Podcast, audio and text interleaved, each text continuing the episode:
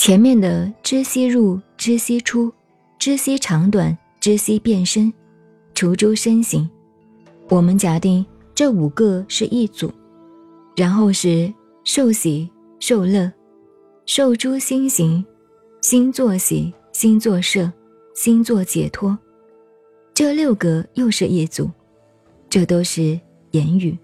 文字上这样表达，做起功夫来，一念之间连着的，没有这样分开的。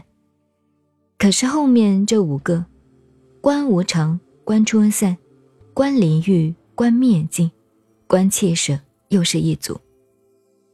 十六特胜前面五个一组，后面五个一组，中间六个一组。后面这一组没有讲唯物或者唯心。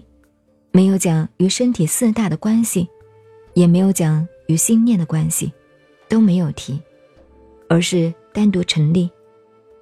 换句话说，你初步用功，开始腿一盘上坐，呼吸进去，知吸入，你已经是观无常了。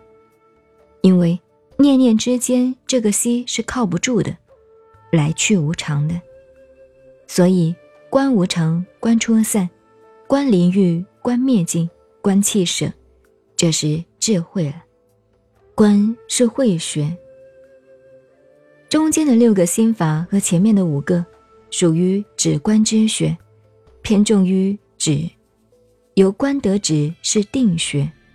后面观无常，观出散，观灵欲，观灭尽，观气舍，这五个是慧学，由止而观。念念之间，随时有关，不是说知悉入、知悉出还没有做到，后面这些关就都不管了，那你就错了。修行第一步求止于观，当下就是。所以把十六特胜这样分析清楚，大家就容易明白了。为什么要你们修这个十六特胜，走这个路线，做这个功夫呢？因为不管你学佛、修道家、学任何法门，一切修行就是我常提的：见地就是理解，功夫就是定，行愿，做人做事，缺一不可。